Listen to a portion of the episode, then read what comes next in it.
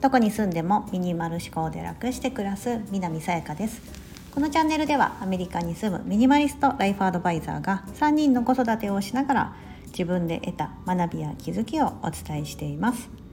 今日は怠け者時間術というテーマで本からの引用となります。お伝えしたいと思います。著者は皆さんご存知のひろゆきさん。です。えー、本名は西村博之さんであのニックネームで皆さんひらがなで「ひろゆきひろゆき」っていうふうになんかいろんなとこで出ていらっしゃいますがあのひろゆきさんが書かれた本一冊の本です。たくさん本出されてる中の一冊であのオーディブルで発見しましてすごいあの読みやすくざーっとあのもう私8割ぐらい読んだんですけどもあの本当数分数分は言い過ぎですけど ちょっとさっき出かけた時にずっと聞いてて家の中でなんかあの食洗機とか回してる時とかにちょっと家事家でやってる時と外行った時とかで本当さらりと読めますので是非興味があったら概要欄の方に貼っておきますのであの覗いてみていただきたいんですけど「怠け者時間術」です。怠け者ご存知の通りあの動物です怠け者というのはあの、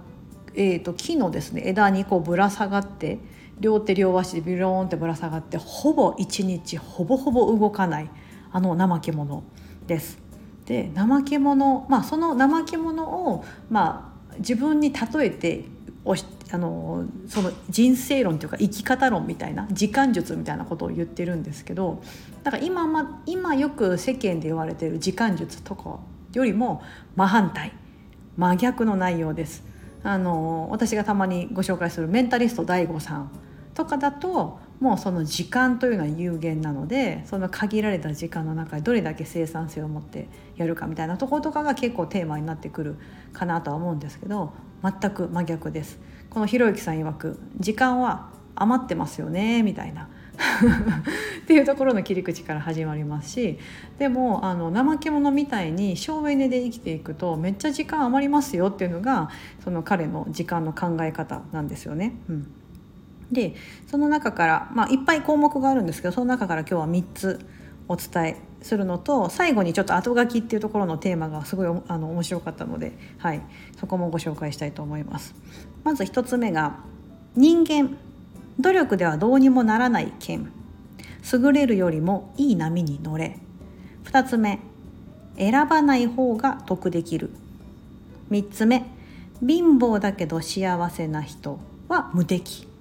この3つをちょっとピックアップしたいと思います。はい、1つ目の人間努力だけではどうにもならない剣。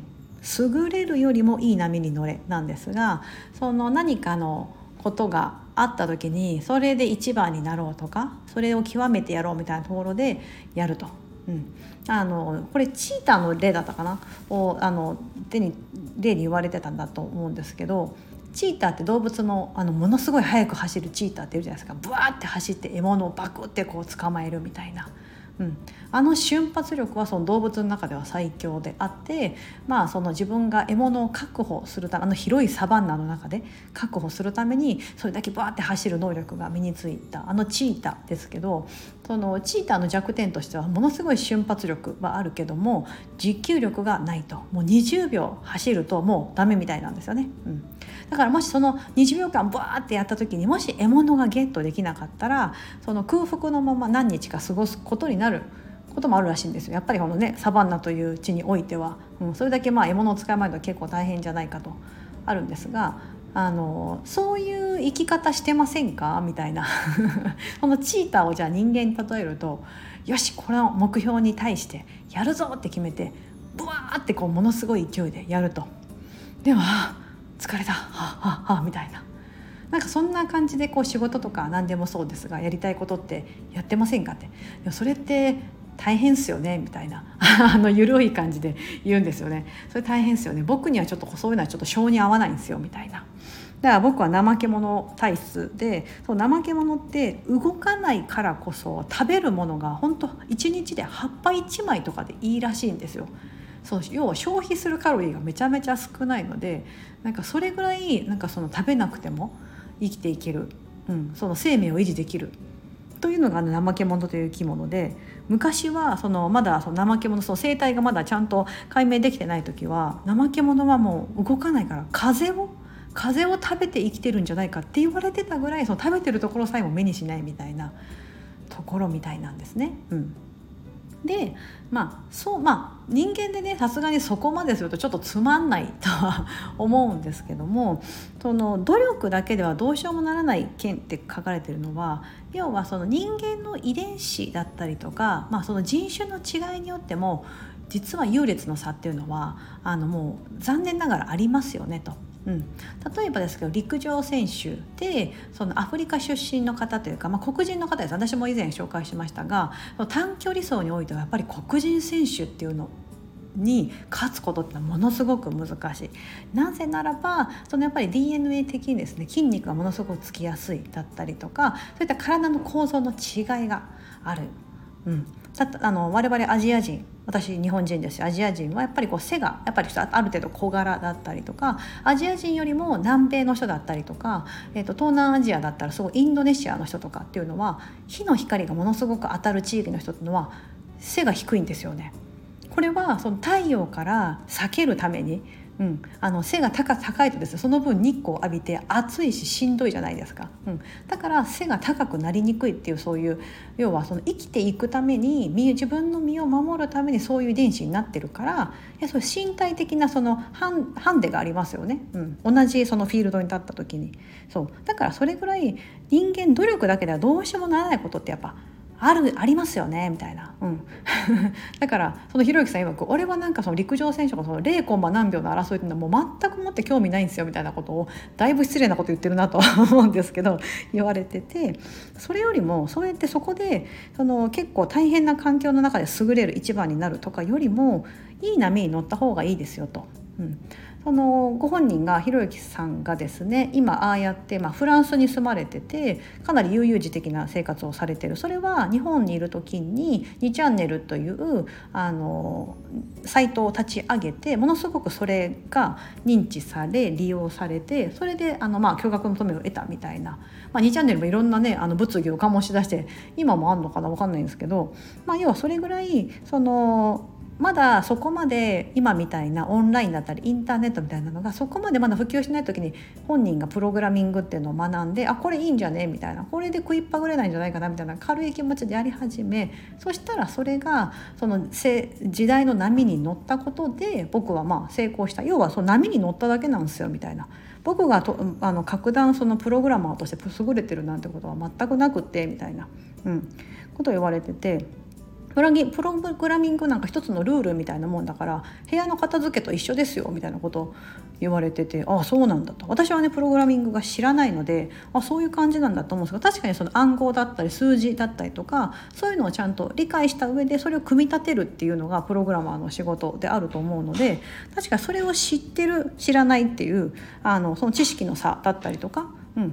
ていうことなのかなと思うのでその波に乗ったんですと。別に僕はそこで一番になろうなんていうことも思わないし僕よりも優れたプログラマーなんて5万といますよみたいな、うん、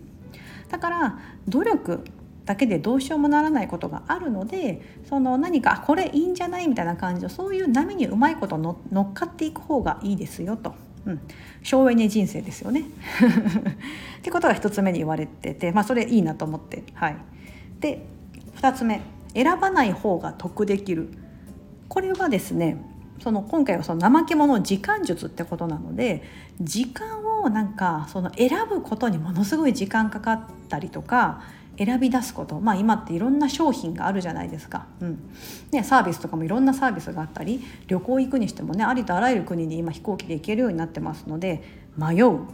うん、でもその迷ってる時間ってもったいないですよねみたいな、うん、その迷ってたりとか、うん、する時間で、まあ、自分のもっと好きなことできるんじゃないですか？みたいな。ことがあってだから選ばない方があの得できる。その彼の西村にあの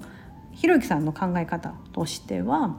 例えばじゃあえー、と何か製品が歯磨き粉が歯磨き粉が欲しいと思って新しい例えば土地だったり国に行ったりとかしてあの歯磨き粉が欲しいと思った時にでもどれがいいか分かんないじゃないですか。うん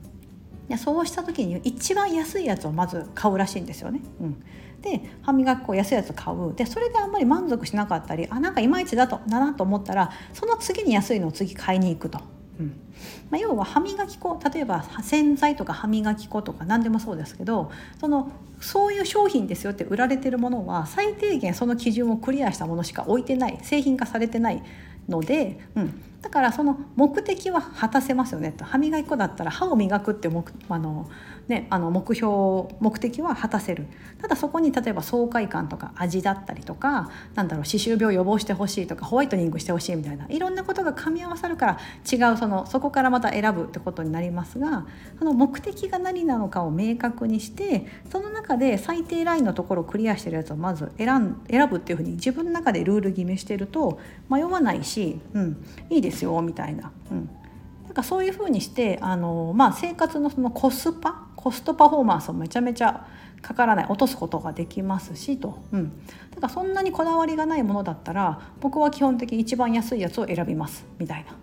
ほうみたいなそれだけお金持っててもそうやってやる今もやってるんだみたいなところがあってなるほどみたいな。うん、なんか私とかまだなんだろうな。中ぐらい選んじゃいますね。あんまり安すぎたらなんか商品的に 大丈夫かなと思って不安になっちゃうから一番安いやつはちょっとなみたいな感じでなんとなくこうあのプライス的にはこう中ぐらいのところ、うん、をちょっと選んだりしてまあこれだったら良さそうかなみたいなところから 始まって、うん、あの私も結構ほら国を転々としてるので、うん、でまああとはなんかその口コミとか。うん。ですけど確かにそのいろんなこう口コミを調べたりとか、うん、そこから選び取るのってまあ時間かかるし面倒くさいなっていうのがあるのでいいなと思ったのがあったら私は基本的にずっと使い続けるっていうのを結構やってます。うん、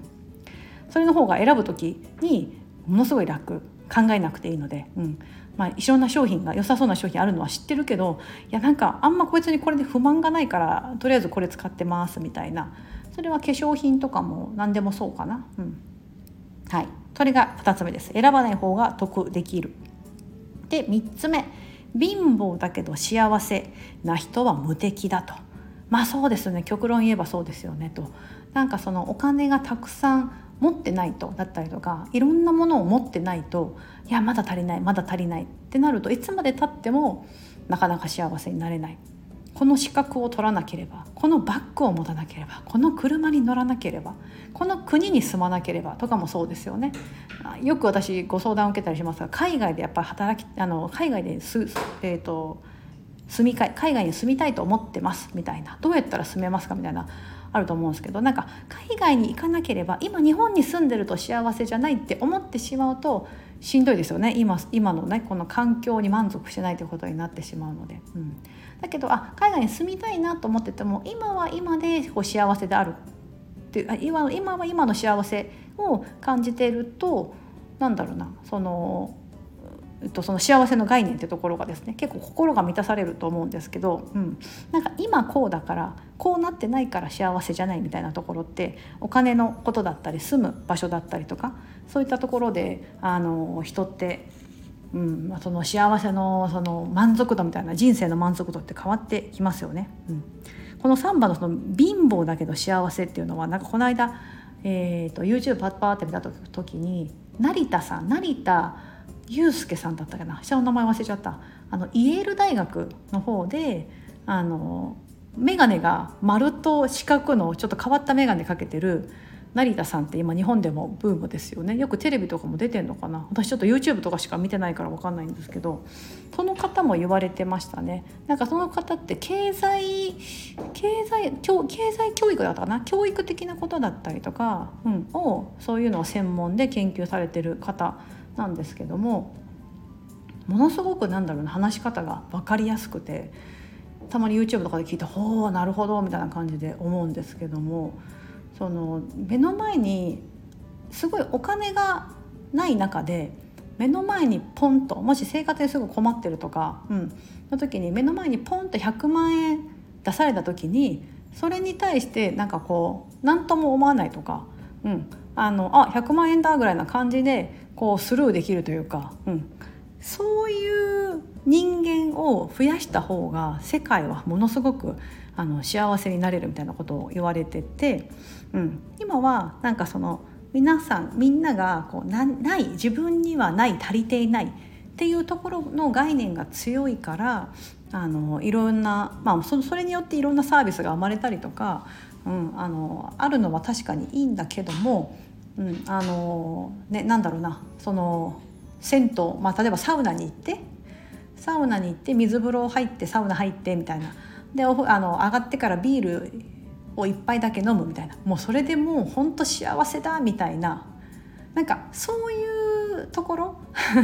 よくあるこういうなんだろう安っぽい幸せじゃないですけど、うん、そういう人が増えていく方が世の中って良くなっていきますよねみたいなことをそのなんかすごい広い視野で言われていてあなるほどと。でも私はものすごくそれ納得するなと思ってて。で今このミニマリストだって言ってものを減らしたりとか考え方のとこ手放すみたいなのやってますけどもまさにそうだなと思ってて、うん、なんか足せば足すほどもちろん生活は豊かになっていたり見た目もねあの良くなっていくのかもしれませんが、